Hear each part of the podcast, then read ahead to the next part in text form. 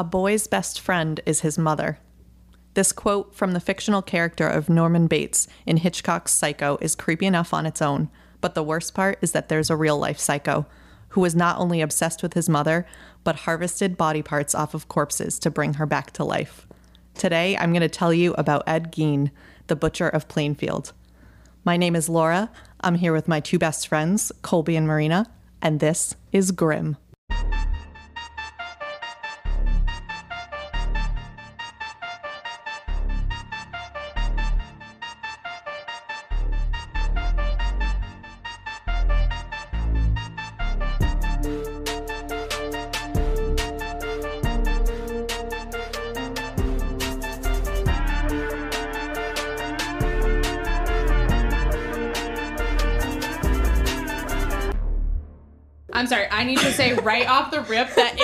Everything in my being to be quiet while you just said that because my body was like, "What?" Oh my god! Did you see our faces Yes, when I you did. said that he reconstructed his mother? I uh-huh. Okay. am uh-huh. like, uh-huh. I don't. I, I really like the word harvested. Uh, yeah, that really paints a word picture. Really paints a word we'll picture. just get that out of the way now. Just like if things like that bother you, this is not the episode for you. this Oh, it this may be a bit graphic. It inspired me in the oh. darkest way. we were talking about cooking, but We were. All right. So episode three, we're here. It's Monday, Murder Monday. In Murder fact, Monday or It's- Grim Monday, Grim as our Monday. producer keeps trying to make it. I like it. Fetch is not going to That's happen. what I'm saying. Stop trying to make fetch a thing. Uh, Hashtag Murder Mondays. I like it. I like it all. It's good. It gets me through the weekend. Just kidding. Nobody ever said they were looking forward to Monday until they started recording. I don't get the. Sunday scaries anymore. No, seriously. I, I get like the Monday. I can't come up with something. Monday manic manic Monday. That's a that's a song, right? another Yeah, right. Monday. Okay. Unfortunately for our gremlins, they don't get it till Tuesday. Yeah. So it's like hashtag terrific Tuesday. Mm, terrible. Terrible? Terrible Tuesday. Terrific. I Terrific, think terrible originally. Tuesday. Yeah. Okay. Terrifically terrible. Terrifically terrifying terrible Tuesday. I can't type all that. you know we- you have to do an, a hashtag, you have to spell things correctly. Like the autocorrect doesn't help you out. It's really awful. So mur- we'll stick with Murder Mondays and TBD TBD Tuesdays. Hashtag TBD Tuesdays. Can we talk about our gremlins though? Because they're like literally Yes, the best. I'm cheering as if they can see us. But thank you so much for the interest. It's so exciting. Yes, thanks everybody for all your support and your love and all your feedback that you've given Yes. us. Like please, please, please keep it coming. If there's anything you you like, you don't like, anything you want to see on the show, any specific cases, like hit us up on Instagram or you can reach out to our email. Um, Laura will share some of those details later on in the episode, but and we'll post it in the show notes if that helps. Um, but thank you guys. Like we are just Awesome. overwhelmed. Yeah. And you guys have no idea like how nerdy we are. We we literally share and talk amongst ourselves about every five star rating and every like and every comment and every share and Yep. every single thing that anybody has said about us ever. We share amongst each other, and um, it really brightens our days until we can get to record and release the next episode. So On thank Murder you. Monday. I Murder am Monday. literally looking at the analytics that Yes. this website gives us, and we have international listeners. So shout out to our Vietnam listener. Good morning, Vietnam. Oh, we've been waiting for that. We also have a couple Canadian listeners, That's so Hey. Canada. okay. and we lost those listeners just now. I'm so sorry. Please keep listening to us. We love you. you want We us to talk you. about murder now? Yes. Let's talk about murder. That was great. I want to hear about harvesting body parts Yeah. to recreate a mother. Yeah, yeah. ready. Yeah, the, that's today's episode. Um, so today, if you hadn't figured out, is um, is a little. Well, you may not have figured it out yet because I haven't told you. But uh, we're going. We did the past two episodes kind of more local. So this is going a little more national. Um, and I was surprised that I had never heard of this, or at least these details, given my love of horror movies. So um, it should be interesting. So I'm going to start with painting a scene for you. It's. Paint me a word picture. I thought you were going to say paint me like one of your French girls. That too. Yeah. All right. Maybe later. All right. So it's Saturday, November 16th in 1957. It's Plainfield, Wisconsin. It's cold and wet, as is uh, typically the case in Wisconsin at this time of year. There's already snow on the ground. Um, the locals are used to it, and it's the first day of deer hunting season. So they're all excited, getting ready to go out. Ed Gein is a 51 year old bachelor. He's eating breakfast, and around 8 a.m., he takes his maroon 1949 Ford sedan into town. He fills up on gas. He goes to the local hardware store, Worden's, where 58 year old owner Bernice Worden is alone. Bernice had owned Worden's hardware and implement store since her husband had died in 1931 and she took it over. She was well regarded as a business owner, which was pretty cool because this was back in the 50s. So this was not typical of uh, for women to own a business like this, and she was in fact the first woman to be honored on the front page of the local newspaper. She spent her free time fishing. Her son Frank often helped her in the store, but today, like most of the town, he was out deer hunting. Ed asks for some antifreeze which Bernice gives him. He pays for it, she writes up a receipt, and he brings it out to his car. And she's kind of glad to see him go because he is kind of weird. He has a growth on his left eyelid that makes it kind of droopy. He um, he's constantly asking her out, hanging around, you know. Uh, so he had gone back out to his car to put the antifreeze out there, and he comes back in with his 22 rifle, wanting to trade it for one she had on sale. He asks to see the one on sale. She lets him, then she turns to look out the window. Meanwhile, Bernard Muschinski, who owned the gas station across the street, is watching the world pass by because that's what you do in Plainfield, Wisconsin. He had seen Bernice moving about the store that morning around 8:15. Later, closer to 9, he saw the Worden's hardware truck leave. He thought he saw the driver as a man, which would not be that weird because they often had Frank, Bernice's son, or other help. Not that weird. Mm-hmm. Driving back to his house, Ed passes an acquaintance who's named Elmo, which I just need to pause and Aww. it's it's just you just kind of picture Elmo's deer hunting in his little hat and he's I don't oh, know. That's I pictured a uh, fuzzy red laughing well, Sesame Street character. You do have kids, so that would be where you go straight. Wasn't off. picturing cute little hunter in a hat. I don't picturing... know. I guess because I know he's a hunter. Anyway, so speaking of him being a hunter, he had been shooting deer on Ed's land uh, that morning, and he knew that Ed gets mad when uh, when people hunt on his land. So after some pondering, he was driving the other way. He's like, "Well, I should probably go talk to Ed." So he turns around, drives to the farm to talk to Ed. And as an aside, he thinks it's kind of weird that Ed was driving so fast because Ed's very, he kind of takes everything really slow. So he's like, hmm, that's weird. But he's not thinking too hard about it. He's thinking about deer. So he, Elmo shows up and Ed is taking the snow tires off of his car and putting normal tires on, which it's Wisconsin in November, which is the beginning of winter. So a little strange, but it doesn't, you know, Ed doesn't think, or Elmo doesn't think too much about it. Ed couldn't care less about Elmo hunting, no big deal. So Elmo leaves. Later in the day, Ed's neighbor Bill stops by to say his car wouldn't start and he needed a ride to town. Ed, covered in blood, says, Okay, Bill isn't phased by this. You may be. deer oh, hunting season. It's deer hunting season. Yeah, yeah. You really mm. tee that up with the hunting. Uh-huh. So, like, job. I mm-hmm. still think I would be disturbed even if I knew that people were hunting to see people covered in blood. But yeah, it's fair. But Ed says no big deal. I'll go wash off. We'll go into town. I feel like it's probably normal for a place like that because mm-hmm. I have friends who live in like Minnesota and mm-hmm. they do a lot of hunting and ice fishing, and there's just a lot of things that they would think is normal that mm-hmm. we don't really do exactly. here. We'd probably yes. call 911. yes. Oh gosh. Yeah. Yeah. yes. Not the case here. He's just like, all right, I need a ride to town, no big deal. Wash off, bring you in. As a thank you, they invite him to dinner. Very nice. nice. Very nice.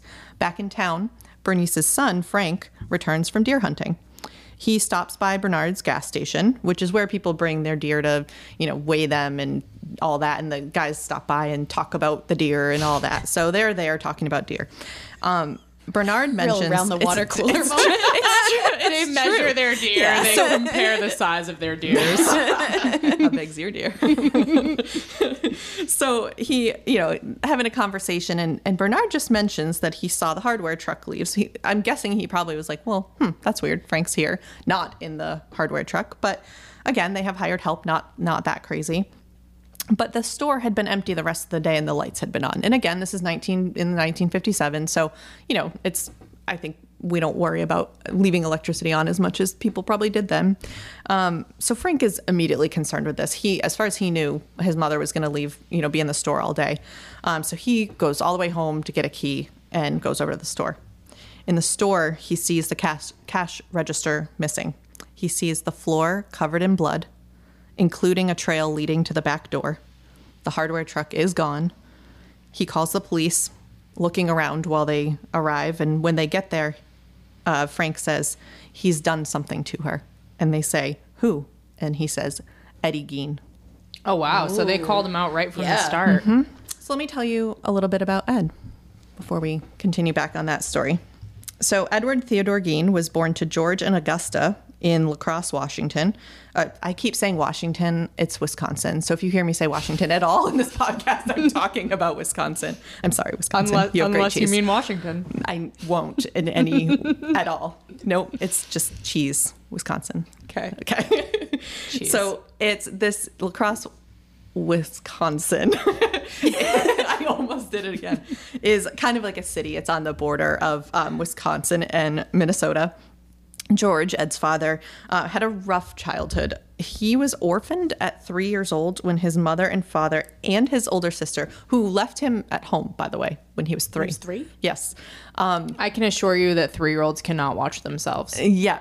Well, that seemed to be the least of his problems because they all drowned when their wagon was caught in a flash flood in the Mississippi River. That was why they left him home because it was crazy out and Wait, they what all kind died. of wagon? What year was fording the this? This was- Oregon so- Trail? so- That's what I'm thinking. Like, so funny enough, so I'm I'm doing so this is why I had a did they timeline die? page. Did they die of dysentery?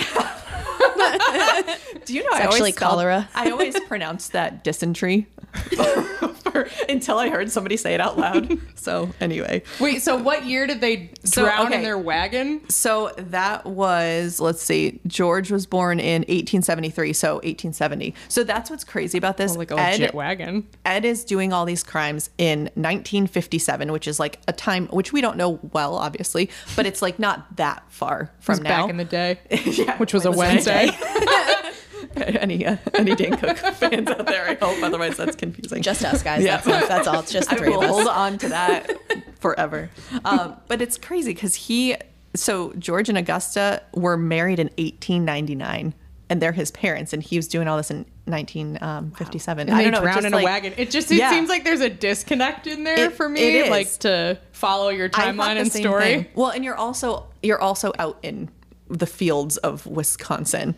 So you're, you know, even so I'll get to it, but even the house that they lived in had no uh, that Ed and his family lived in had no electricity or plumbing. So they were probably using wagons f- far longer than we in Yes. New England, where we switched to the Model T and Guys, horseback. I don't Yeah, know. I'm embarrassed to say that I just now realized you meant a wagon with horses. I was thinking like a Ford Model T kind so of a thing. actually, so actually, that probably would have made mean- more sense until she said 1870, and then I was like, okay, like the covered I mean, wagon they is didn't actually probably specify, right. When- so it could have been a Subaru. when did cars? like, that, Sorry, what was that? When did that was intentional. Yeah, when did cars? I don't know.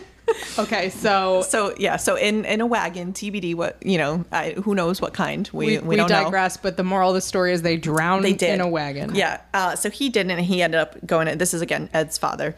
He ended up going to live with his mother's parents on a nearby farm, and it, not a lot of details here, but it was not a household of love. It was a rough, rough time. Um, Augusta came from a large family of German ancestry, extremely strict, um, very devoutly Lutheran, and um, Augusta had a lot of family. She had about, I think, different reports, but about six siblings. Um, so Augusta and George met when George was 24 and, and Augusta was 19. And as I said, they were married in 1899. Um, he was uh, George was an abusive alcoholic, um, which is unfortunately was probably pretty common um, from everything I've read. But um, he was weak. Augusta ran the household. Like she, she definitely ran the household. Did not respect George at all. Um, didn't even seem to love her husband, other than to produce children, um, which they did. So um, they had Ed's older brother Henry a few years after they married in 1902, and then Ed was born on August 27th, uh, 1906. Which again was like kind of breaking my brain that all this was happening in the 1950s, and then there's things that happened up until like 1984, and it's just I don't know. That broke my brain that it was that far behind. That, that the same back. story includes Yes. covered wagons and like 19 It's a trip. 50s Yes. murder. Yeah, listen, I told you we were going on an adventure today. We're on a journey. yes, I realize I don't really need my pen in my hand. I'm not sure. I'm not taking more notes. What do I do with my hands? yeah.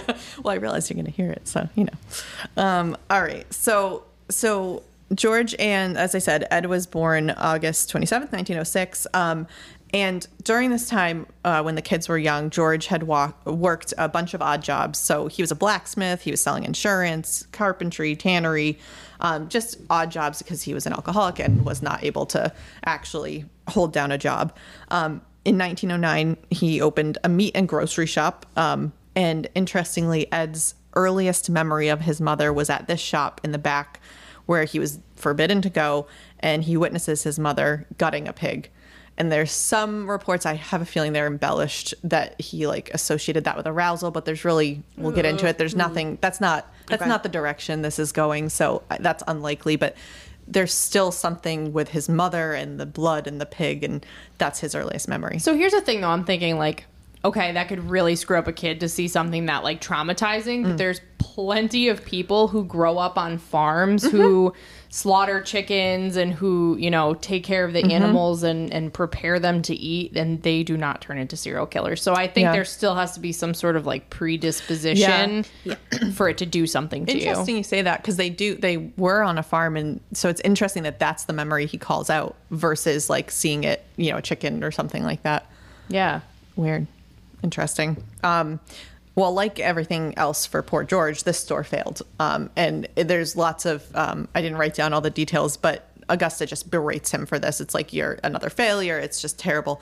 And she says, We're moving. So remember, they were on this, uh, the city on the border of Minnesota. They move a little further um, east to Plainfield uh, in 1914. So Ed's eight, and they moved to 195 acre farm, which is huge. I I was like, oh, I should put in perspective what 195 acres is. It's huge. It's a lot of land. Um, very isolated. Lots of farmland. Their closest neighbor is a quarter mile away. Um, and there's so no one can hear you scream. quite literally yes very isolated and plainfield itself only has 900 people um the town wow so um and Southington High has Yeah. more than that. So just to put that in perspective. Uh, to be fair i did grow up in a town that had i think at the time i'm sure my dad will be listening to this being like that's not true um like 1100 people Oh, so wow. i had a pretty small town I think Southington High is like 2,000 students. My graduating class was like 550. So Yeah. Wow. I don't Yeah. understand how you live in a town that small. yeah yeah I think, and I thought my town was small. It was like 10,000, the town that I grew up Yeah. in. Our graduating class was 200, and it was a regional high school. yeah ours was also regional six towns went and we had i had a graduating class of like 500 or 600 yeah Wow. So Yeah. almost 200 acres, which has nothing to do with the size of our graduating class. But just, if I come back, if I come Yeah. back from that, like I grew up on 24 acres, Mm. so it's like that amplified and like huh eight times eight times as much right Yeah. yeah yeah you're impressed with my math. I know. Math is hard. i know. Math but is it's hard. it's a lot. It's very and it's also like these are all there's farmlands and woods. It's very isolated. They're not near quote unquote town either. I mean town is not much but they're six miles from that. So it's just it's very very isolated. Um, they made no money on this farm. I don't actually know how they kept it open at all um, or running, but um, they had done nothing. So this is where I said they have no electricity or plumbing because that was, I think, the norm. I should have done the math, but I mean the research, but um, that was the norm back in the early 1900s. But they just never, never um, came out of that. Um, I was surprised to read that Ed did go to school. I, I assumed this was going to be like he lives all isolated and never leaves, but he did go to school. Um, was a pretty average student, but definitely weird. He's got remember that droopy eye. Can't trust those. so um, he loved reading. Was an avid reader. Uh, didn't have many friends. It, kids will make fun of anything, but particularly uh, a growth on your eye. It's that's easy to make fun of. Um, he was also really effeminate, very small, very like weak. So he was just picked on. In the rare event that he was able to make a friend, his mother would not have it she would tell him all the sins so she was devoutly like obsessively religious um and every time he would try to bring a friend home or talk about it she would talk about how that family was full of sin and forbid him to talk to anybody so this kid is isolated I was going to say she's Yep. she is intentionally keeping Yes. him even more Oh, yes. isolated, so he doesn't really even have a chance to develop any kind of normal social skill. Exactly. or- And he's got no role model in his father because his father is just like existing barely. And his brother, I read, is was a little more independent, a little bit, but he was still under the thumb of Augusta and just she just ran the household. And if you imagine this is all they knew their whole life, they're not I mean, aside from going to school, which probably wasn't getting them much, they just don't have much exposure. So everything they knew was Augusta. Henry, the older brother, pushed back against that a bit, but Ed was in love with his mother. He just really, what anything that she said was the word, and um, he would follow everything she said.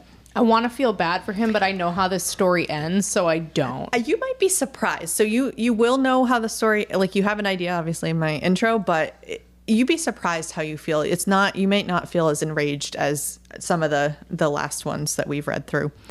Um so you know, most of his childhood, most of Ed's childhood was spent on this farm. He's working on the farm. He he did a lot there, but um as I said, his father was just becoming a worse and worse alcoholic. So he basically was super abusive, but when he would, uh, you know, hit Augusta or anything, she would cower and then like just out loud wish for his death.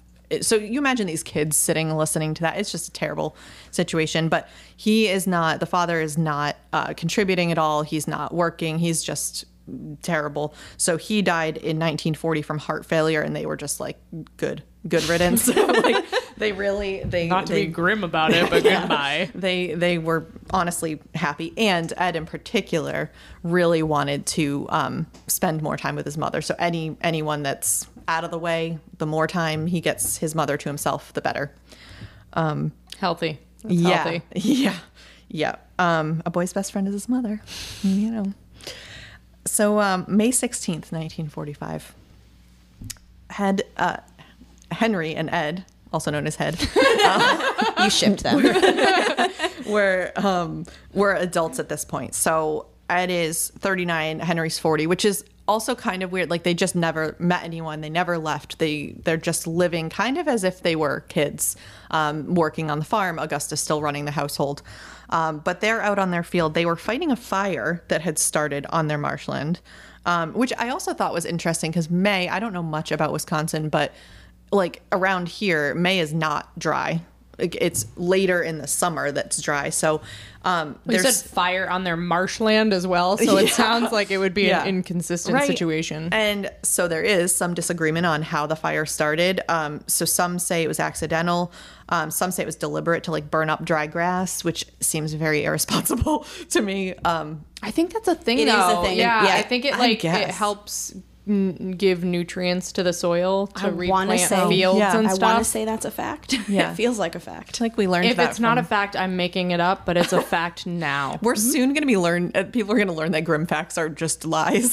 Some, us just some of them are up. actually like just devastating facts, and then the I would rest say are lies. most. I would say most of them are are Yeah. real, but Yeah, so this one we don't know. We don't. There was a fire. They're out fighting it. Um, Ed's, of course, says this is Henry's idea, but um, all the newspapers that report on this say it was Ed. Who knows? Either way, Ed says, however it started, there was a strong wind and the fire got out of control. He lost sight of his brother and ended up running for help, which also seemed weird to me because I'm trying to picture this on this 195 acre farm. You're who knows where. You could be right near the road, but you're they don't have electricity or plumbing. I presume they didn't have a phone, although you can run a phone right without electricity. I don't know. I'm guessing they didn't have a phone. You're laughing, but I think you I can. think I think one of Yeah. like No. the old school ones Yeah. that are plugged into the wall. I I think think which you is can, but it would just it yeah. just broke my brain like picturing a telephone wire being run across like 190 acres of land. well, I didn't mean they brought it out to the marshland. I know, but just Then my it's brain, my brain. Broke. So, but I, but trying to think about this, I'm like, all right, well, they're not near anybody. Maybe they ran to the neighbors, but he went and to get a bucket of water. Yeah, literally. Lassie, go tell the neighbors. But then they had to go somehow tell the firefighters who presumably were in town. I don't know. It just seems weird. But Seems like a lot of work. yeah. So regardless, um, I, I, just would have thought it would have burnt down the whole, like the whole land. I don't know. But either way, when Ed finally did bring help, the weird thing was he brought them straight to Henry's body.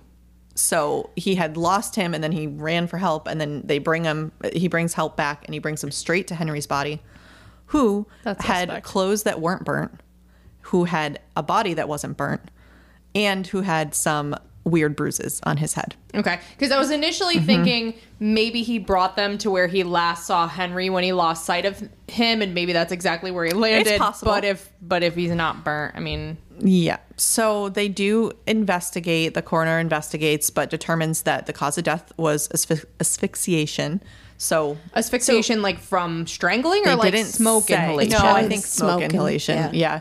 Um, and he because he said it was not foul play, so I assume it's not strangling. Even though none of his clothes were damaged at all. Okay.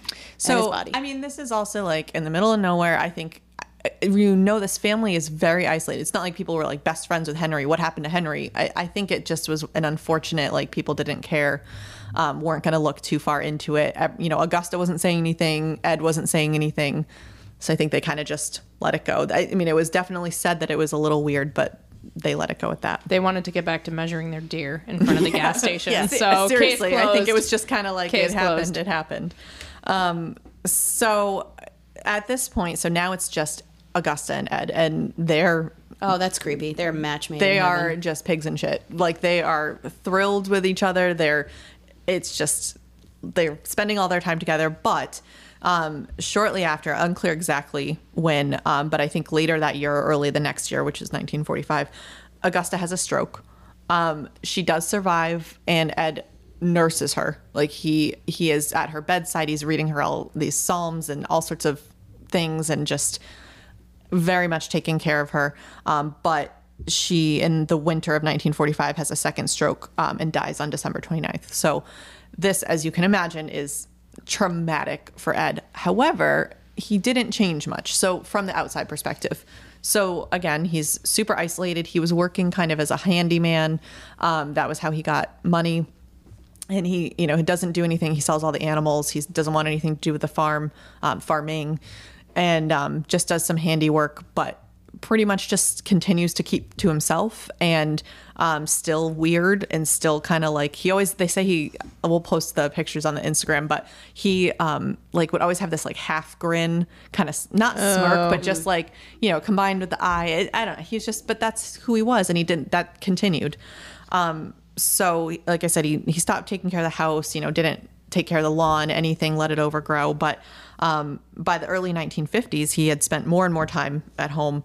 And the closest thing he had to a, a friend was actually his teenage neighbor. So this is 19, um, like in the 50s. So he's, um, you know, around 50 years old. Um, and he, his best friend is a teenage guy. Um, it's not that kind of creepy. It's like you think about he just never developed. I was going to say it's like Yeah. stunted emotional Exactly. growth kind of friendship. Like And- he was on the level of a 15 year old. And again, friend loosely, like he was not spending a bunch of time. It's just like he would do, you know, that that family would hire him for handiwork and Mm-hmm. um, and all that. Um, other than that, he would occasionally go into town to uh, Mary Hogan's tavern, um, but not because he drank, because mother would not like that. Um, but Mary reminded him of his mother, and that gave him some comfort. Uh, unfortunately, this would have to come to an end when Mary mysteriously disappears on December 8th, 1954. Oh, does she now? Yep. Wonder where she turns up. Yeah, very little is known about Mary's death. Uh, the story goes that a local farmer goes into the tavern. It's quiet and empty, and then he sees a pool of blood, um, and of course calls the police. Um, the police arrive and see a 32 caliber cartridge on the floor next to the blood, and there's a streak of blood, as if something, perhaps a body, has been pulled through it to the outside where it stops presumably to be put into a car or some kind of vehicle.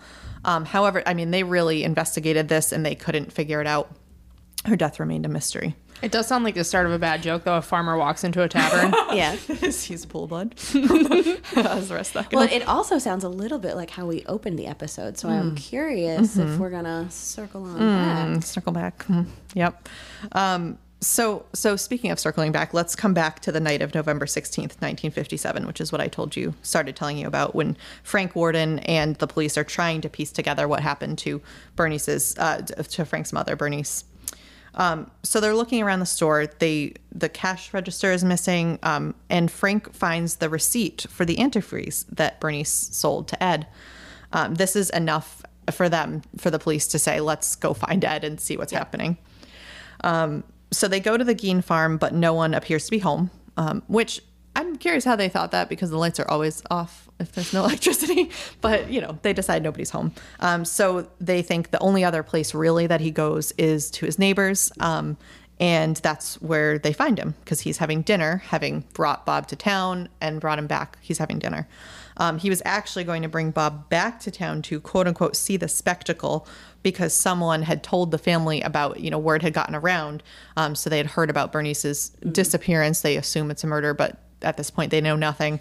Um, and so the police are like, Ed, what what'd you do today? What's going on? Um, and he talks through the day. Obviously, nothing suspicious comes out of that, other than he had gone to the hardware store. And they ask him again, and he tells a slightly different story. And when they're like, that, "That's not what you told us," he goes, "Somebody framed me." And they're like, what? "Framed you for what?" Wow, that, that story fell apart very quickly. Yeah. Now he did know about there having been something happen. You know, something had happened because somebody had come and told them at well they were having dinner. But still, they're just like, "Yep, you're coming with us." Um, so they take him into custody. Meanwhile, the other police. Um, I don't know how many there are. There are others, uh, and they go to search Ed's farm, and it's dark at this point. It's evening, um, and Ed's house, remember, has no electricity. So they begin with their little flashlights um, to enter what they call the summer kitchen. I had not heard that phrase. It's really like an it's like a shed adjacent to the house. I don't. I, I'm assuming it just doesn't have like I don't know insulation or something. I don't know. I. I didn't research it, but um, That was so- deep. yeah, you're welcome. Go uh, get that tattooed. Um, so they shine their flashlights all around, um, and they see something hanging from one of the beams. Oh no. Um, well, it, given it's deer season, they're like, oh, Oh, it's the trophy. it's yeah, you know, it's got to be a deer. Oh no, it is the trophy.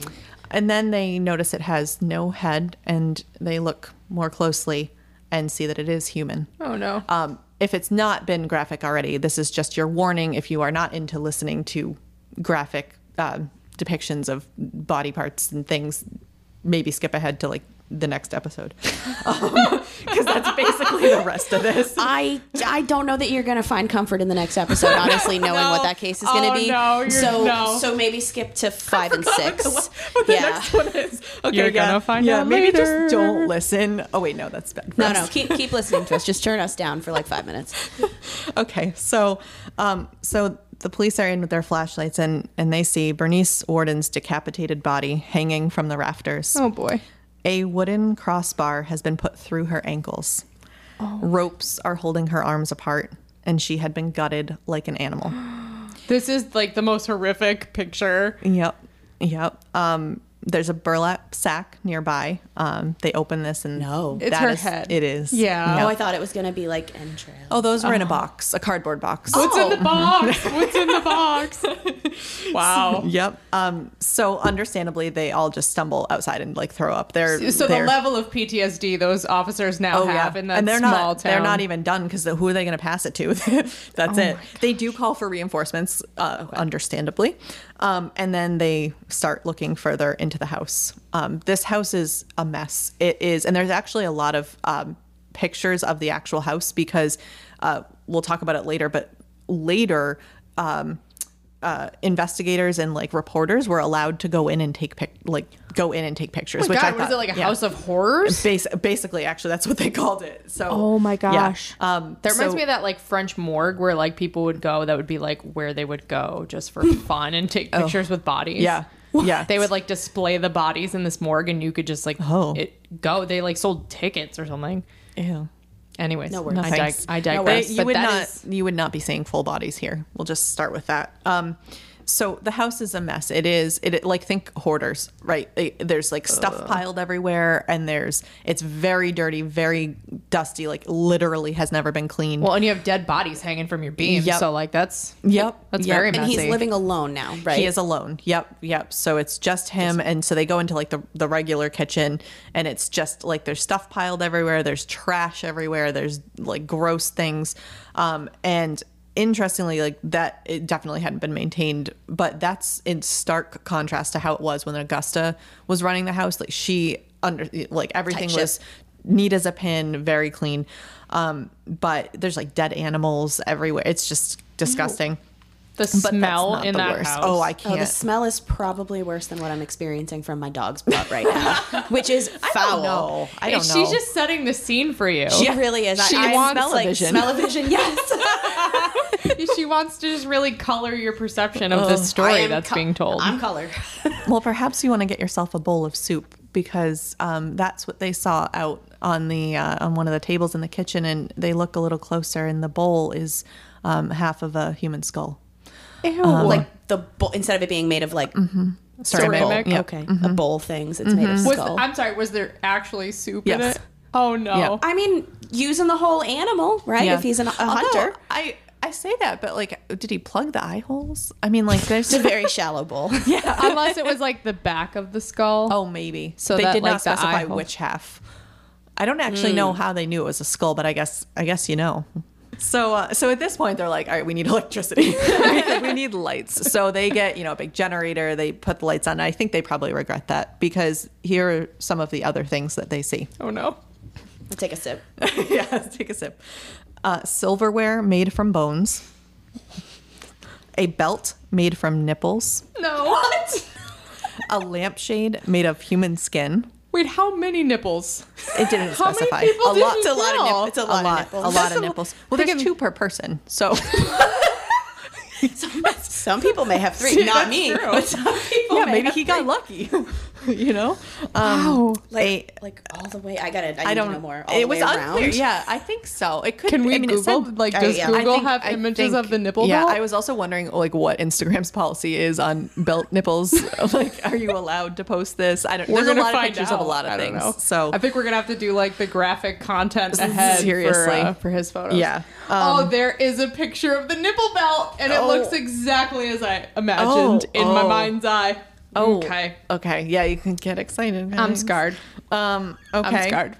Holy shit! I just found it. Woo! I'm scarred. Yeah. You don't I- come back from that. No. Well, you know. Okay. Imagine the texture of it. Oh my god, of is this the soup bowl? Hold on. Oh, did you find it? Can we figure out which half? Yes. Okay. Okay. It's, don't know how, guys. It is the front half of the skull. oh. Oh. Okay. Not not holding a lot of soup, I guess. Uh, nope. But oh, look, the silverware too, though. Okay. He's got his little. We're gonna post these on the Instagram because we're all Yes. pretty ex- we're all Yep. pretty excited about We'll these see if you can find horrific this photos. one. So the next one is a shade pull. So you know the little things you pull. You know, um, Yeah. was decorated with a pair of woman's lips. Okay. Sorry, Um, He really is laugh. using. He's using the whole Oh, body it, though. it was a hobby. It was a hobby. Um, I did tell you he harvested for Was he his a hobbies. hunter? Did you mention if he was a hunter as well? I think everyone in that town, but I, Okay. I don't think they did a lot with hunting. But they did have a farm, yeah, so they were was allowed. gonna- with, I think with the know. farming too, they Yep. probably use all the body parts. Wow. Um, so to that end, he also had uh, no fewer than four chairs made with human skin, um, and a box of four human noses, just in case you need an extra. Just couldn't find the right nose, like the right Yeah. ridge and slope. Yeah. He just had to keep going. are you have gonna, questions. Are you going to tell us how many? pe- Do they know how many people he killed? Because I thought it was like maybe just this one woman, but you cannot make Mm-hmm. A nipple belt. Yeah, I out will of get to the that. nipples of one woman. no, you need at least two. Um, Thousand. I will. I will get to that part. Okay. Um, so, so those are just some of the items. However, many of these items were also clearly meant to be worn. So that included gloves made from a corpse's hands. Um, this one really, for some reason, the words it just really upset me. Leggings made from human leg skin. I just leggings are just sacred to me. I just Made God, with so real skin. yeah. Oh. Is he like degloving these people Yes. of their skin? Yes. And are is it like is it sewn or is Mm-hmm. it is he just taking it off? Is he like sewing garments from them? Um, Yes, he is. Um, the next one, speaking of garments, is a vest made from the top part of a woman's body. Um, wearable. That's vest. not in season. That's not in season. know, the 90s are That coming is back, not so- on the cover of Vogue. Not this one. Wow. Um, and then he also had a collection of human face masks, um, which of casual. course That's casual. yeah, a collection of them, um, which of course had no eyes. However, the hair was still attached to the scalp. Oh god, and you Um, know it's all you know that it looks like the crypt keeper, right? Mm-hmm. Like it's all like scraggly and dead and I will say he took very good care of them. So he did put um, lipstick. Uh, some had lipstick on them, and he would oil them uh, so that they would r- retain um, their like he would preserve them. Oh, that's that's really thoughtful of him. And he it, tended to his furs, he, basically. he sure they literally there were some that said he did it. He tan, tanned them just like you would with um, whatever tan Leather. animal tan skin. stuff. Animal skin. Can Yeah. you just picture this dude like walking around his house with like someone else's face on, like a woman's chest as a vest? He's got like And the his leggings. nipple And belt, the nipple belt is the like, hottest the, accessory. the nipple belt. Oh, the maybe it, maybe it did go up there. It's like an empire waist. Yeah. Do you think he's like wearing his A-line. mom's heels, like you know, for just, sure. like, Definitely. rocking it out? Um, yeah, definitely. So they said that the faces were so well preserved that they were actually identifiable. Um, and that is how they identified the face of Mary Hogan, the owner of the tavern that had mysteriously disappeared three years earlier. oh, Mary, we knew you were in his house. Yep. Yep. Um, so while these poor officers, which honestly they probably never slept again um, in their lives, uh, well, they're discovering in uh, literally a real life horror movie. Ed was brought about 20 miles away to the town of Wautoma to be questioned. Um, In Washington, correct? doesn't that sound like it should be in Washington? Wautoma, Washington. Wautoma, Yeah, Washington. Okay, it's not Wisconsin to be clear, just in case we're confusing anyone. Um, aside from his original story, when they first picked him up, he has not talked. Um, it's now Sunday morning, and the local paper comes out, and now people in Plainfield are finding out what happened. They knew, of course, it's a very small town. Everyone knows everyone. So they knew something had happened. But now the details are starting to come out. And everyone is like, Ed Gein. He's like 140 pounds, soaking wet. And he's very, like I said, very effeminate, very like, um, you know, meek. They described him as. You're folding over I am. on yourself as Yeah, you I just him. So I imagine. just like a He needs to shrink down to wear his vest. Yes. Yeah. yeah, well, it might have fit well. That's actually interesting. Yeah. Anyway. What size woman? they were they were slightly bigger, so that actually makes a lot of sense now that I'm saying that. Um, so they fit. You know, was that what size was that? Like 14? or like Size are your skin leggings? I need at least a 12. are they you. stretch? Oh, Ugh. um, uh, I was just going down the path of like not having to shave your legs. But you do have just to one time you have to Just shave your legs, yeah. and then you have to shave the skin off. yeah, yeah. Oh, oh. okay.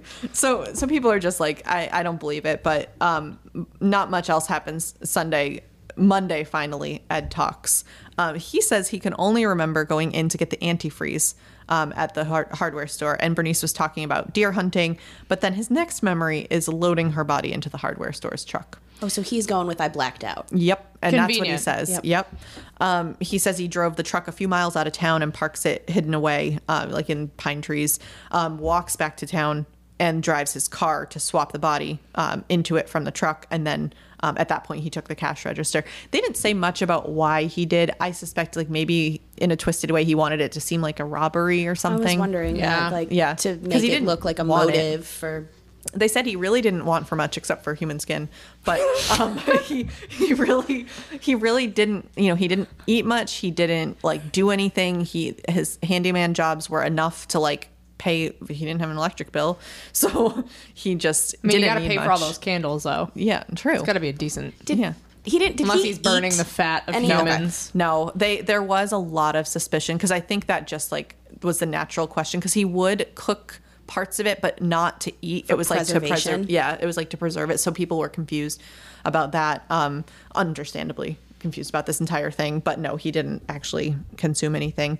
Um, and like I said, it also none of it was sexual. That was not not the side of things, thankfully. Um, I'm not sure if that makes it much better, but um, and he says he brought Bernice, and he keeps saying it in this. Like he's definitely not thinking of her as a person. It's it, the body, very um, His you know, new impersonal. lampshade. Ex- exactly. Yeah. Yeah. Do you say her when you talk about your lamp? No. So I do when I talk about my purse. That's true. She's also She leather. her She's a name. beaut. Oh yeah.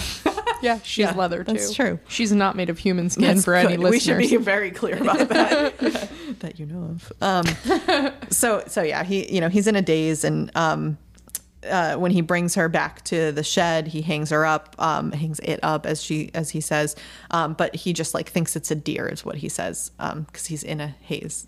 With the way he's talking about her, that's what I was thinking. So when we were speculating, like, did he himself hunt? He at least grew up around hunters. So if he blacked out, he just found like a deer in his car and went home and treated it like you would treat a deer.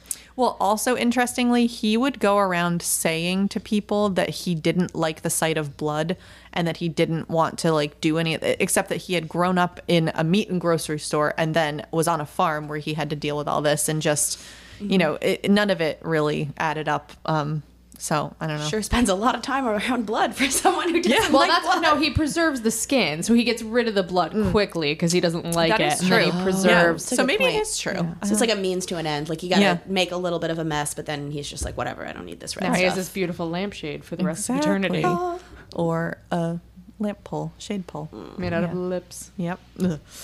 Yes. Yep. Um, so when I guess I, I kind of put this in here to describe. So there was a great book that I did end up reading um, called Deviant. I just want to give it credit um, by Harold Schechter. Um, and it was way more detail than um, than what I had. He had a lot of like uh, the autopsy, full autopsy reports, a ton of interesting information. Just shout out to that. Anyway, um, so he admits to killing Bernice, but we just have all of these body parts in the house. Like, how many people, your question earlier, how many people has he murdered?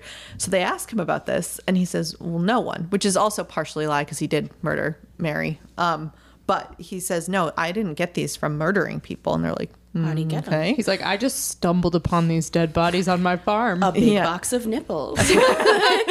two for one. Um, but so he says that he got them from the graveyard Oh, no. in town. oh no! So Ed admits that starting in 1947, um, which was a couple years after his mother died, he begins going regularly to uh, the local cemetery to dig up bodies. And actually, the Oh, police Ed. originally didn't believe this because, um, so apparently, the ground in Wisconsin in this area is really sandy, which you would think is like, oh, that's really easy to dig. But that means they usually, um, they would often put concrete around and like solidify it so it doesn't cave in and everything. Um, and the body parts in Ed's house weren't decomposed for the most part, they were in decent shape. Um, and so when they asked him about that, he said that he knew that they were going to put it in concrete, which I guess they don't do the same day. And so he would read the obituaries every day. And when someone would die, he would go and that night dig them up when it was all fresh and easy to dig. Um, Was he taking their whole body or just pieces? it depends what he was in the mood for. Oh, Um, okay. So sometimes, so again, the town is still like, I don't know if that's true. And, you know, that's like, they have to figure out uh, do we need to go figure out if he murdered a bunch of people or is this true? So after a lot of debate, because obviously this was upsetting, the town finally exhumed a couple of graves to see if this is true. Um, the first was Eleanor Adams, um, who had died in 1951. Her coffin was empty. Oh boy. So can you imagine? They're like, because again, this is drawn out. They didn't do this all the same day. This is after months of of debate back on this, and they finally go to the graveyard and they're digging it up. Like how creepy that would be to like. I just imagine like opening the. Like, There's just nothing. Well, like coffin it's, and there's cre- it's nothing. extra creepy if you find something, and it's extra extra creepy to find nothing because Yeah. now you know that his story is true. Exactly. So they did one other one, and that was Mabel Everson, who also died in 1951. And in there, they found a jaw, a section of skull, and part of a leg.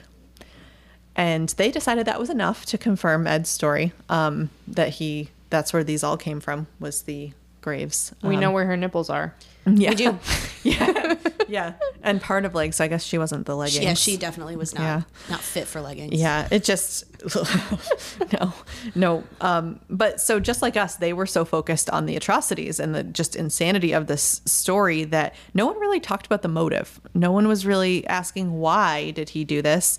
Why did he kill Bernice and Mary? And why did he gra- uh, rob the graves? Um, and it was actually one of the many newspaper articles that finally noticed every single one of his victims, either the two that he had killed or that he um, had gone into the graves, all of them resembled his mother. They were all in their like late fifties, um, same dark hair, same shape, just all very much like his mother. That's what I was wondering. Like, if you're gonna rob graves, like that's yeah, I'm sure you get some sort of a rush from doing that, but it's relatively low risk compared to murdering somebody in broad daylight. Which seems like it'd be a little bit easier to harvest from the graves. Like, was there anything more to why he killed the two specific women that he did? No, it's just that he, just that they, well, actually, not entirely. It's it, it was opportunity because there's also not that many people in town, um, but it's also that um, he remember his mother had been putting in his head that everyone was sinful and all this, and I guess Mary like she owned a tavern, so she probably swore and like drank beer and He was you know, them?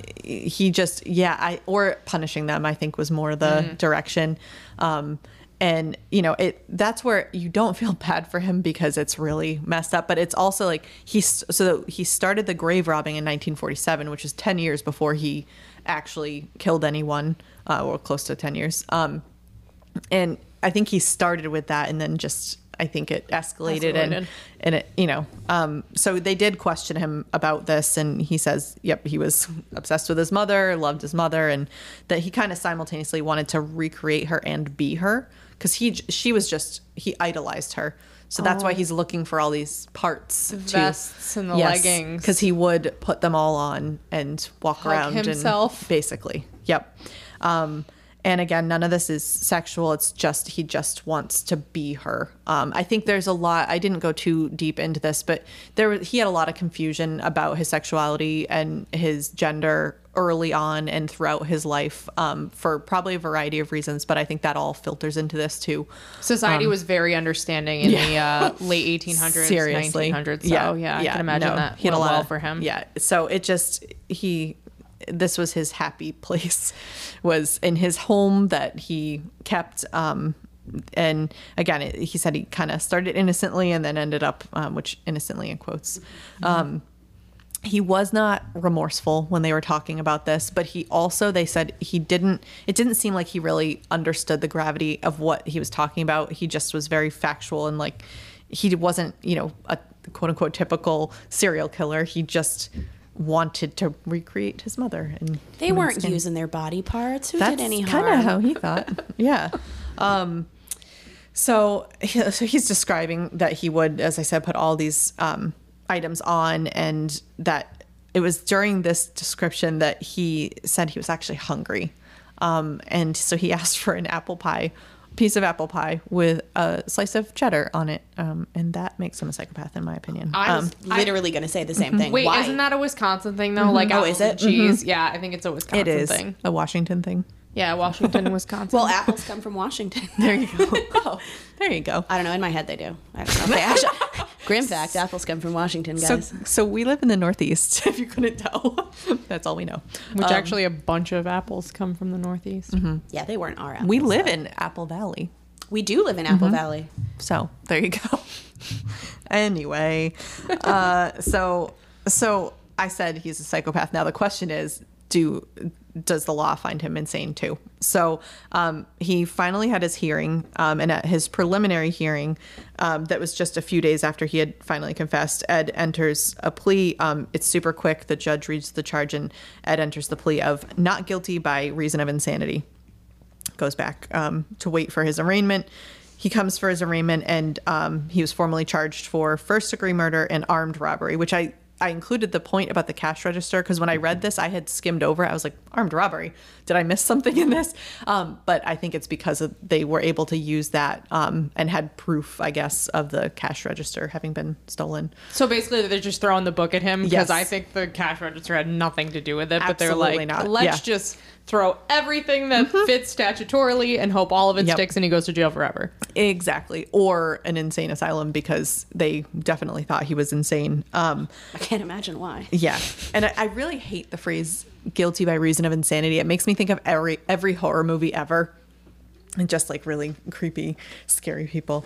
Um, but so they they enter this plea, and the fir- the first charge I think was just for Bernice. I'm not sure why they did it separately, but they just did the first degree murder murder of Bernice and the armed robbery for this, and then they were going to get to Mary later. Um, but either way, they when he submitted the plea, um, his lawyer recommended that he go for a sanity test before the trial, um, and so the judge agreed and sent him to Central State Hospital for the criminally insane, um, and that was just in the same state, just like 70 miles away, um, to be observed for 30 days. He was there from November 25th to December 22nd, and they determined he was a pseudoneurotic schizophrenic, um, and I think for me at least i thought when i think of schizophrenia i think of split personality and all that but that wasn't really what he did. It was much more hallucinations and delusions and that side of things. Yeah, when I think schizophrenia, I think of like people seeing the walls bleed and Yeah. like people talking Yeah. to them. What you're thinking of is like dissociative identity Yeah. disorder or multiple Yep. personality, which I think often gets confused with schizophrenia. Yep. I actually follow a kid on TikTok who talks about his schizophrenia um, hallucinations, and he like draws the faces he sees. I'll, I'll have to find what his handle Yeah. is because I Yeah. was uh, absolutely fascinated That's by super this. That is interesting. fascinating. Yeah. So, and I think I think that was a common, especially in the fifties. They did not understand any of this. So, um, but either way, their opinion was that he was legally insane and not competent to stand trial. So they recommended that he be committed to the hospital. Um, and the judge had to order it. So um, he ordered him, determined him insane, and recommitted him to the Central State Hospital for an indeterminate time of commitment, which I found interesting. I didn't know you could just basically just send him away and say TBD. you're insane. Yep. Yeah, which a lot of people think if someone's going to get away with it uh, by reason of insanity, they think, oh, like they got off and now they're going to be in this cushy prison. But I know at least in Connecticut, like it is no picnic at all. And like only the people who really deserve to be there end up there. And you can actually end up there longer than you would even have a Yeah. prison sentence Yes. if they determine that you're still a threat to yourself or society. Well, so exactly. I mean, he he. There's no timeline on this. Just Yeah. until we say so. Right. And they would monitor him, monitor him every six months, and just he lived there. And I mean, I don't think it was a picnic. I don't think it's a picnic now, but I don't think it was a picnic in the 50s. I Oh, think no. that it was. I think they were doing like lobotomies, and I'm making. there's I don't- mov- there's no lots of that, but movies. there's lots yeah. of movies and shows on that. Yes, yeah. Um, which is also what I think of when I think of like not guilty by reason of insanity. I don't know, creeps me out, makes me think of all those. I know. Actually, that's probably like 1950s is probably Mm-hmm. when all of the like state-run asylums and everything were a big thing, and most of Mm-hmm. all those places got shut down because they were overfilled and overrun, and there was neglect and abuse, and Yeah. nobody Yeah. was getting better. That's for sure. Yeah. So uh, you know, so he's he's there and TBD. Um, so we'll pause on that and I was gonna say, is he still alive? uh, no, but it's also he was also born in 1906. I mean, fair. So remember his parents, his dad died in the wagon, Oregon Trail. You know. Um, okay, so that would make him uh, carry the two. That'd make him real old. So yeah, he did not. He's not a centurion or whatever that is. No, no. Um, You sort of forget the time, like I when know. you're telling the story. I'm so engrossed in the story, I like know. I forgot like the main fact that he was born. Really, That's why I wrote my my quick reference timeline because Okay. it, it is. I did forget, and I like to know. I like to know like relative to when things happened to what years. So similar to other cases we've talked about, um, now everyone's noticing Ed's weird behavior, except that Ed definitely was really weird to begin with. Because remember how we said before like oh they like breathe deeply every day and that's why they're a serial killer. You know they look back on things and find um reason where there wasn't. But ed really he was very weird. Um and very obvious. So in one case remember our friend elmo um, the same guy who was hunting deer on Ed's land. He was talking to him about Mary, the uh, tavern owner, and said something about Ed uh, about Mary missing. And apparently Ed said, "Oh, she's not missing. She's down at the house now." Uh, and Elmo just didn't think anything of it because Ed was just always saying weird shit. So that's fine. Except he made this joke a lot, saying she's at the farm now, or I took her in her pickup truck and brought her home. Isn't that so? Like, how did that not? Yep. Raise alarms enough to be like, hey, so you know that missing tavern owner? So they keep saying that he's at. Mm-hmm. But that must have been he must have just been so strange because again, just because he was talking to Elmo, like the people he talked to were not people that he was close friends with. Everyone thought he was weird. He was very isolated. So I just think he was unbelievably weird, and that's what uh I don't know. It's just that's crazy. So um, I thought that was interesting. But overall, given how insane this is, um, it's a media frenzy in this town. Now remember, this town is 900 people.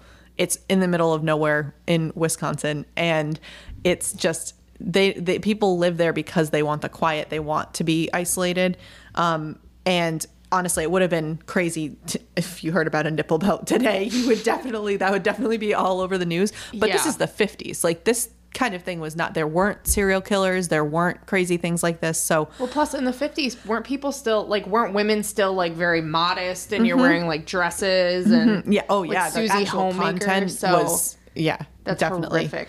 Definitely. Um, so they're talking about all this even in, amongst the town because they, of course, knew that Bernice and Mary had been murdered, and they knew that there were all these other body parts, but they didn't know how many. Because at this point, um, while the the media is just um, going crazy, they hadn't exhumed the graves yet, so they're still like wondering where these body parts came from. And I guess before, maybe 10 or 20 years before all this happened, there were a lot of murders and a lot of bad things that happened in the town that uh, originally everyone thought, oh my God, it must have been Ed. But they were like, children gone missing missing and men gone missing and it's really his just not his mo um, so ultimately they had proven that that was not from him but this is just adding to the insanity. Like they're all saying i don't even know if they would have termed it a serial killer at this point but they're all saying you know um, all these crazy things and and this is catching all the attention of i mean national news as you can imagine and people were quite upset um, at the attention. There were all these um, investigators and uh, reporters there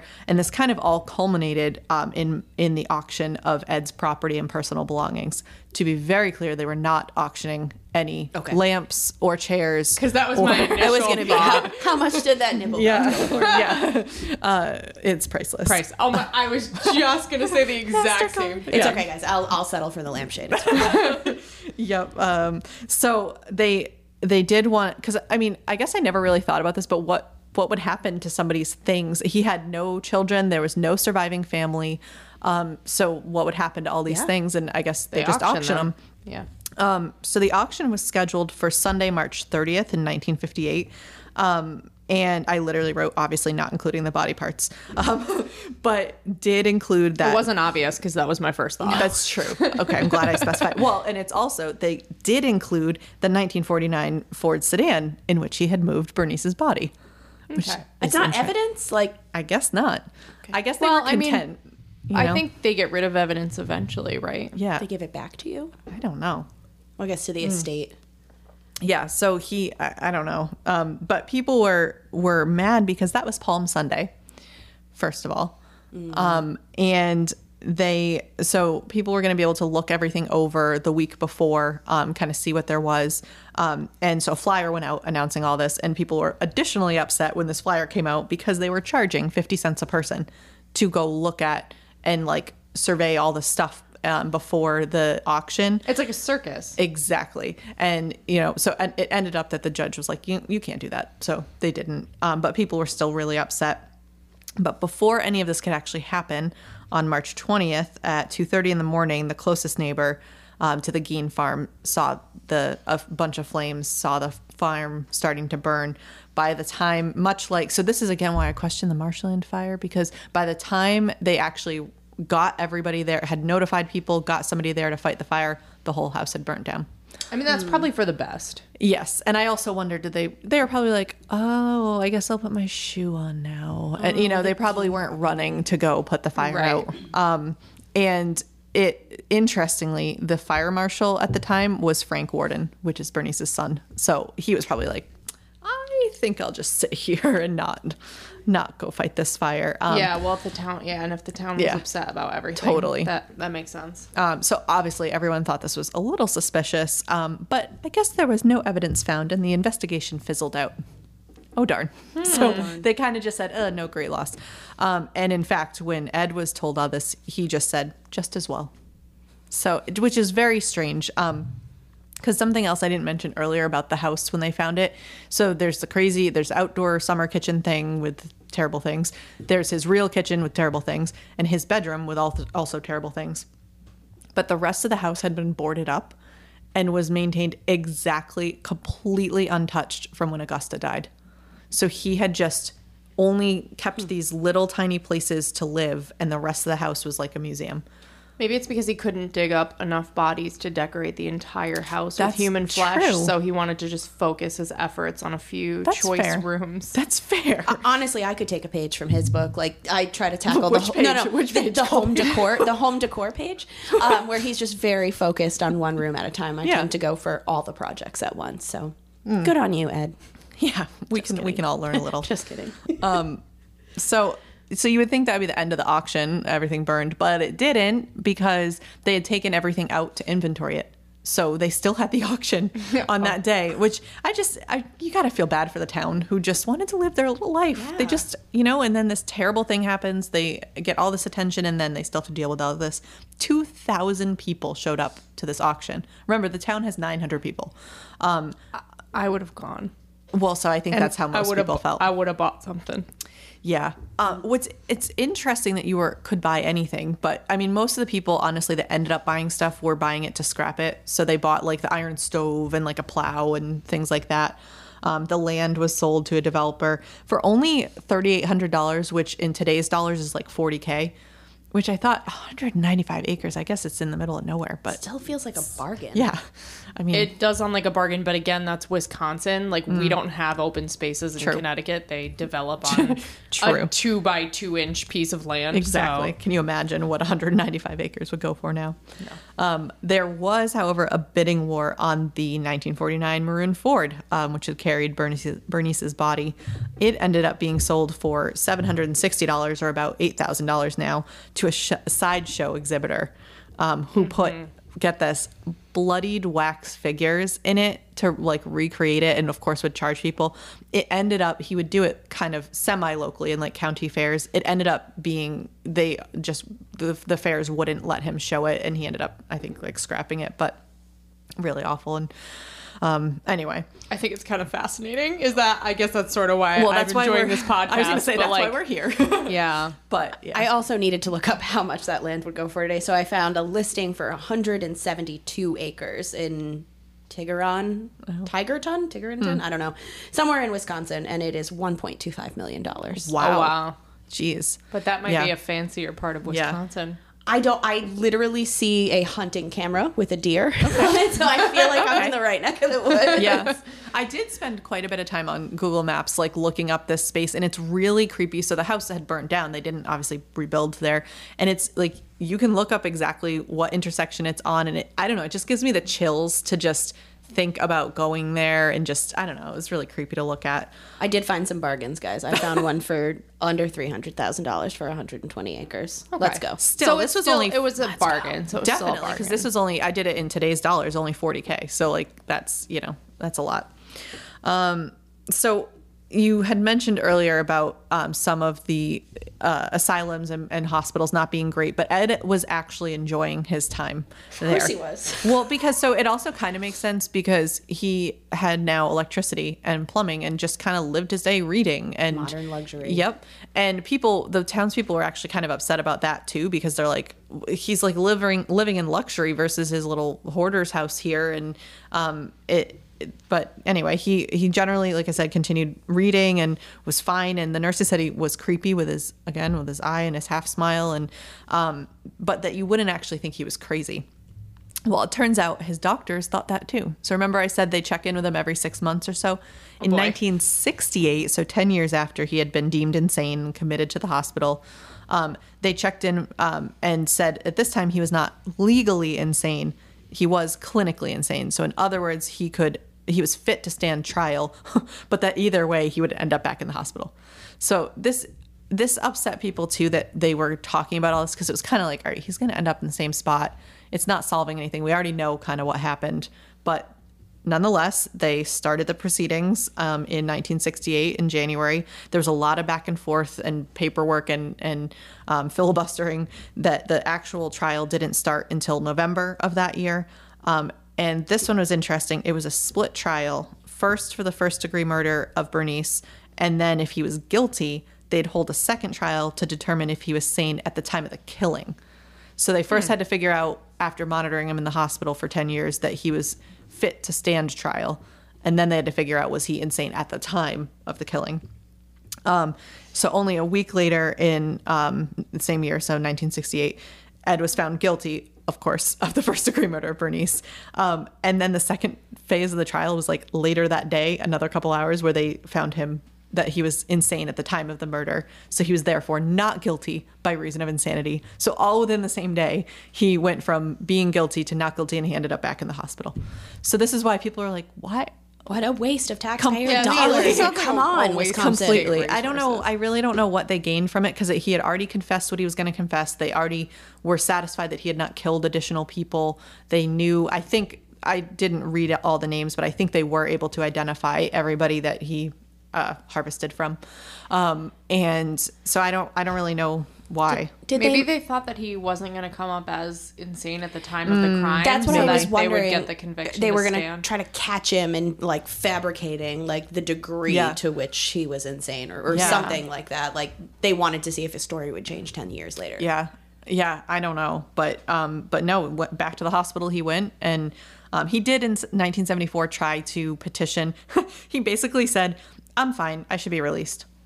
And That's it. That's all the petition said, and they had to review it. To their credit, they reviewed it, but naturally, it was rejected. He remained in the hospital. That's that's often how thoughtful Uh-huh. inmate writings are. Mm-hmm. I'm innocent. Yeah, please let me out. Thank you. Um, Okay, thanks. Bye.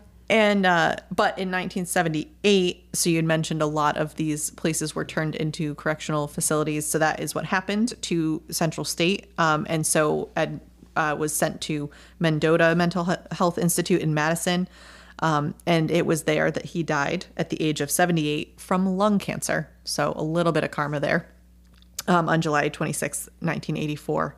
Um, and I did write here, it's crazy that he had parents that married in 1899 because I just, 1984 is not that long ago. Um, Right? Right? But it is now, guys. I know. Yeah. Yeah. And then uh, he was buried next to his mother in the same Plainfield cemetery that he had stolen from 30 years before. And Bernice was buried 50 yards from that. So it's all, all somebody comes should back have to Plainfield. Somebody should have dug up his body, and taken his nipples. I was honestly just thinking that, like, is, can we go get his lips? Let's you want him. to talk about karma? I mean, that would be.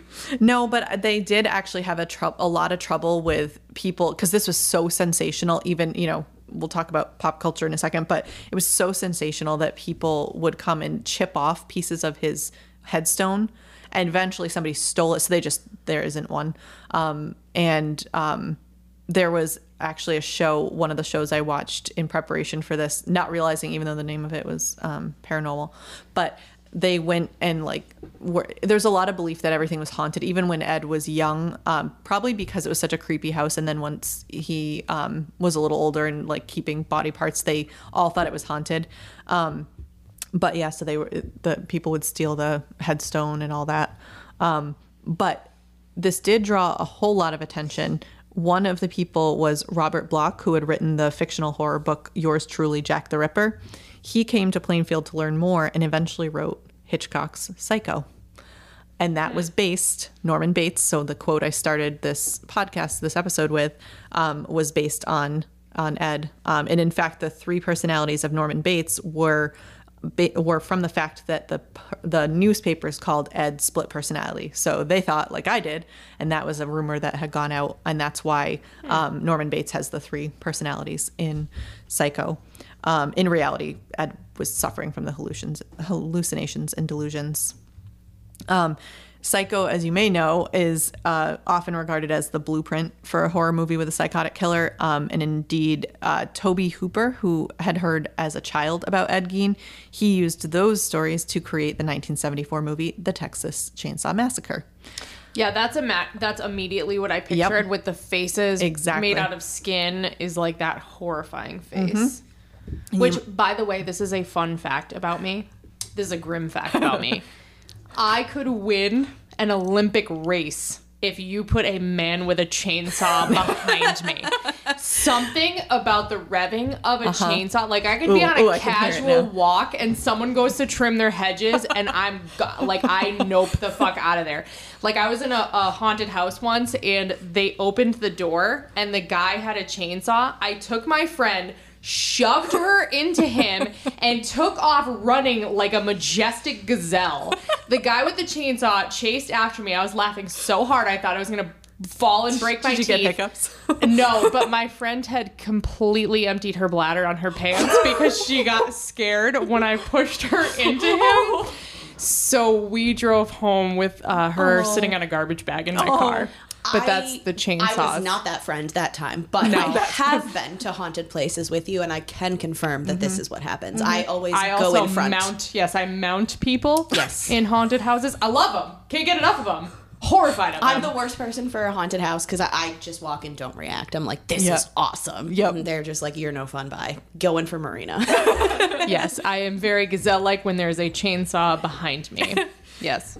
So no chainsaws around chainsaws. here. No Um, chainsaws. I'm surprised you also didn't think of Buffalo Bill from Silence of the Lambs. oh my Lambs. god, I've been thinking of him Yes. the whole time. I'm sitting here like, don't say it puts the lotion, on Yeah. its skin. So, don't say it. I was debating which quote to start with, and I thought I thought it better. I, I don't know because his because Ed's personality is really like it's the two things. It's his mother obsession, and then it's also the skin obsession. But I thought the mother won out, so that's why I went with that. But um, but yes, Buffalo Bill from Silence of the Lambs was also so good. Chianti and fava beans. Yes.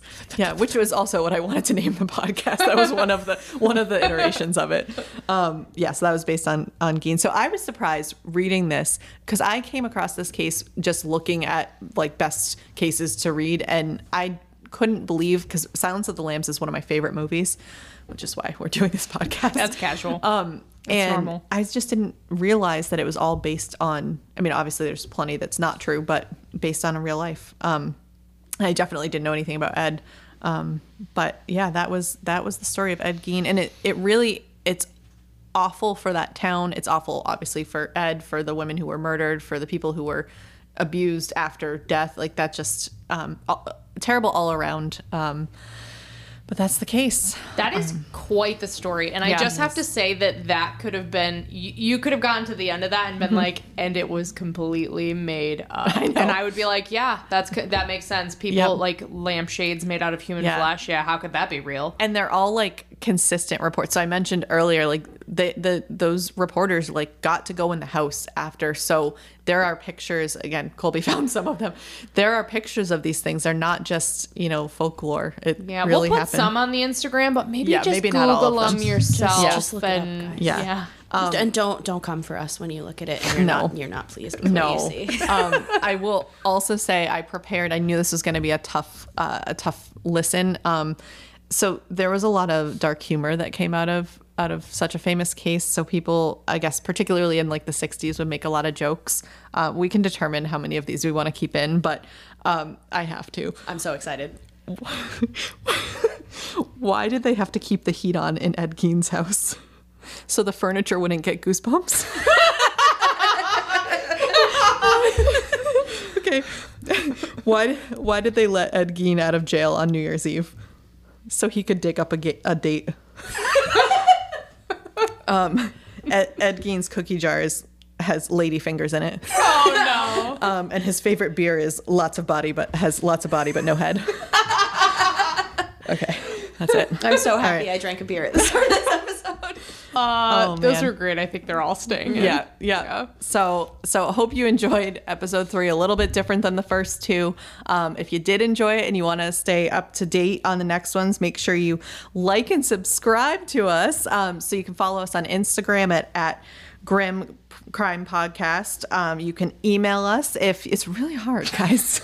um, you can email us if you have case ideas or just want to say hi at grimmcrimepodcast at gmail.com. Um, and for whatever your listening pleasure, make sure you uh, rate us and, you know, subscribe and all the things that you do on those platforms that we're learning. But um, we really appreciate it. It's, it's a lot of fun for us. We hope you're enjoying it too. Yeah, and just remember, listen, learn, and stay alive.